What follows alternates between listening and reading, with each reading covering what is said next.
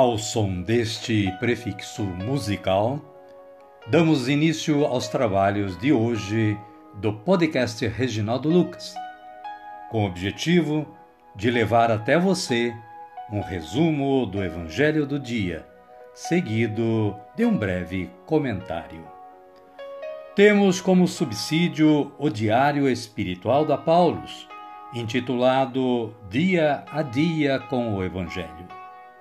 Pretendemos, com isso, despertar o interesse dos ouvintes a uma leitura mais aprofundada da Palavra de Deus. Caríssima, caríssimo, bom dia, boa tarde ou quem sabe uma boa noite para você. Hoje é 4 de fevereiro de 2023. Estamos no sábado da quarta semana do tempo comum. E conforme o site da Canção Nova, que no, no bloco Liturgia Diária traz também o Santo do Dia, é dia de São João de Brito, um santo português e grande evangelizador na Índia.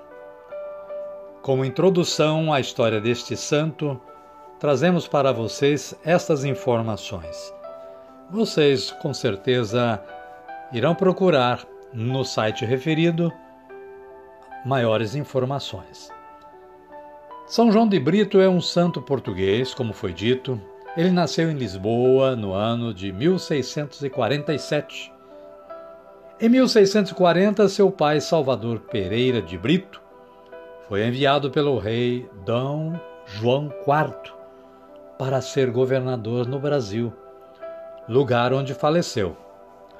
São João de Brito, com sua mãe e seus irmãos, permaneceram na corte. Desde cedo, São João dava testemunho da busca de viver em Deus.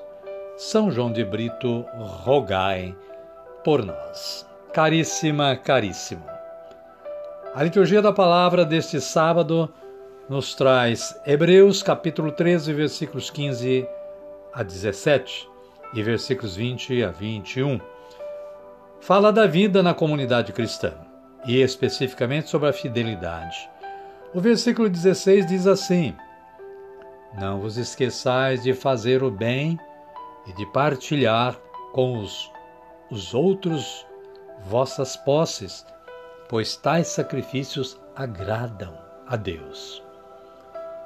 O salmo responsorial é o de número 22 ou 23, em seus versículos 1 a 3a, 3b e 4, 5 e 6. A antífona deste salmo é esta: o Senhor é o pastor que me conduz, não me falta coisa alguma. E o Evangelho de Jesus Cristo, narrado por Marcos, está no capítulo 6, versículos 30 a 34, falando da primeira multiplicação dos pães. O versículo 41 diz o seguinte: Tomando então os cinco pães e os dois peixes, ele ergueu os olhos ao céu, pronunciou a bênção, partiu os pães e ia dando aos discípulos para que os distribuíssem. Repartiu também os dois peixes para todos. Amém, querida? Amém, querido? Vamos orar? Vamos dizer assim: Vinde, Espírito Santo, e enchei os corações dos vossos fiéis e acendei neles o fogo do vosso amor. Enviai o vosso Espírito e tudo será criado, e renovareis a face da terra. Oremos. Ó Deus, que instruístes os corações dos vossos fiéis com a luz do Espírito Santo, fazei que apreciemos retamente todas as coisas, segundo o mesmo Espírito, e gozemos sempre da sua consolação por Cristo Senhor nosso. Amém. Agora sim, agora estamos preparados para acolher o Santo Evangelho, ouvindo este cântico de aclamação. Deus quer falar comigo em coisas tão pequenas, nas coisas simples.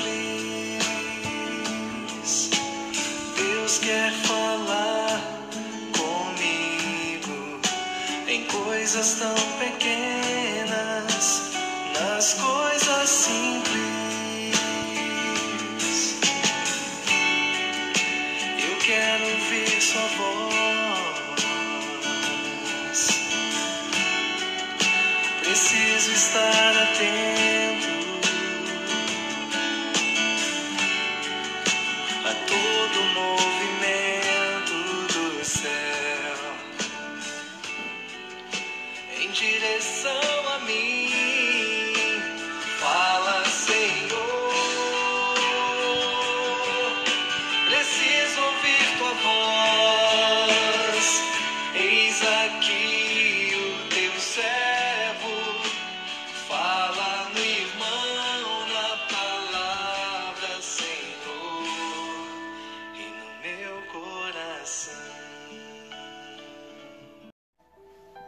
O Senhor esteja conosco, Ele está no meio de nós. Evangelho de Jesus Cristo segundo Marcos. Glória a vós, Senhor.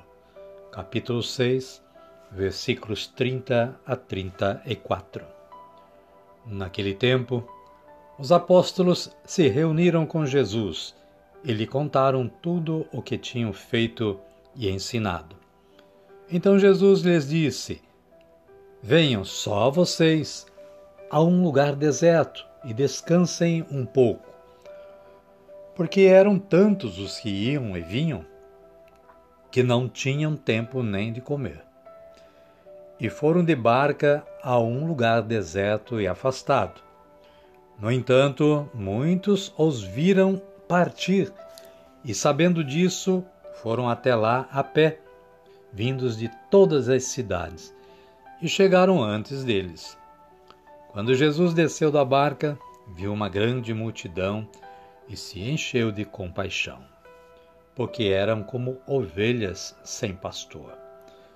E começou a ensinar-lhes muitas coisas. Palavra da salvação. Glória a vós, Senhor. Amada, amado de Deus.